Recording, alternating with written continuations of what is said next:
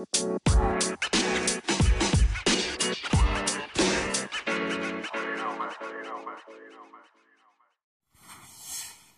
day four on the Larapinta Trail, and um, man, today was I think today was the day of fatigue. It was it was kind of I was always waiting for it. I remember when I did a big multi-day, like a three-week hike in Nepal. It was around day four when I had my my body just kind of didn't want to move, and I think that was a bit like how it was today.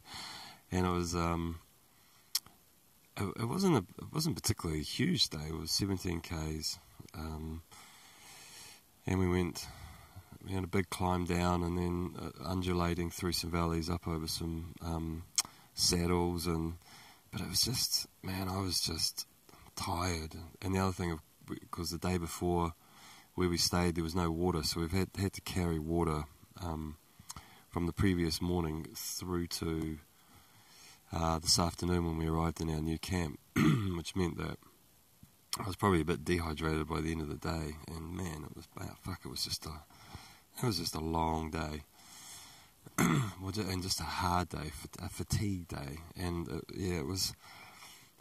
I think the thing that um, it had me pondering was this this thing of mental fatigue and pain as well, and and how our ability, even when we're completely knackered, just to to keep pushing on. It's like you know everybody has their, their threshold for for giving up, and and and when is that when is that threshold? When do we hit it?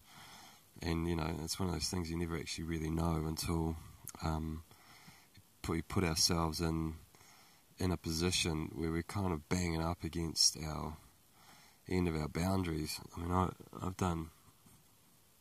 I mean, the, some of the craziest fitness stuff I've done was doing, getting into mountain running, trail running, and competing, and and a couple of those runs, of 50k runs, and getting up over six hours of of running, and just feeling like everything wanting to give up, but just keeping on going, keeping on pushing on, and and it's a lot like a lot like this here. Really, you kind of there isn't any choice.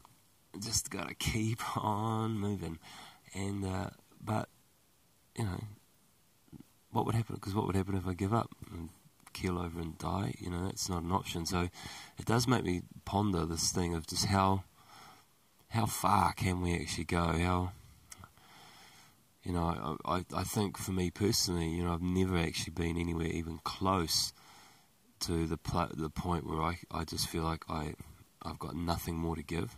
Um, you know, in some of those runs and marathons and some of the hiking I've done, I've certainly felt absolutely exhausted. But but at no point did I feel like um, I, I was completely done. That I had nothing more in me and um, you know, I wonder what it would be like to have life on the line with it too. So they actually know that fuck, I've got to get here, otherwise this is, um, you know, th- this is getting pretty scary. You know, so how? Uh, I'm, yeah, I'm just so curious. Like when when you get to that point, how much more do we have to give? How much more? I remember uh, there was a podcast where some dude was talking about how a Navy SEAL guy reckoned that when we when we reach utter exhaustion and our body feels like it's breaking down, we've still got 60% more, which is in a remarkable amount. So it's it, going by that theory, we've got a lot more left in us than we actually put through, and uh, yeah, yeah, and it, and it brings and this thing around pain too. Like, what is what is pain? Is pain a is pain a mental or a physical thing? And actually, you know, I, I spend my lifetime working with people in pain, physical pain and emotional pain, and even even physical pain. I mean, it really is a is a mental thing. I mean, we all we all feel pain. It's how we how we relate to it and how we connect into it. You know, and some people are able to really embrace it and connect into it well, and for others, it's just absolutely mind fucks them and and tips them over the edge and you know, because there's this thing everybody talks about pain threshold. Well, actually, we all have the same pain because the way our body is wired. Like, if you get a cut, everybody has the same type of pain, but it's actually our our engagement with that pain. So it's not so much a pain threshold; it's a it's a pain relationship or a pain feeling. You know how much how much we actually really buy into it and connect into it. I mean, obviously, you know, pain is a good thing. It's there for a reason, but it also can be an inhibitor too. It can stop us from achieving whatever it is we want to achieve. Yeah, so that's been my pondering today as I've struggled through the day with a sore back and a sore feet and bloody blisters beginning to form. Struggling through the heat of the day. It's like, oh God, why the hell am I doing this? Nine more days to go.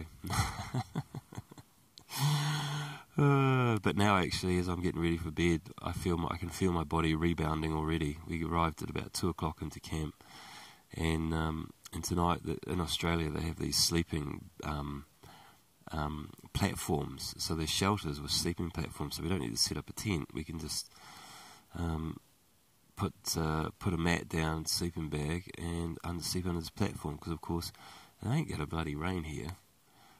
It ain't to rain, and all we've got is the full moon and the stars to keep us company. That's pretty spectacular in my book. Worth every penny, every every ounce of pain. All right, that's enough from me. I'm going to sign off for now. I'd like to wish you all the best. See you later.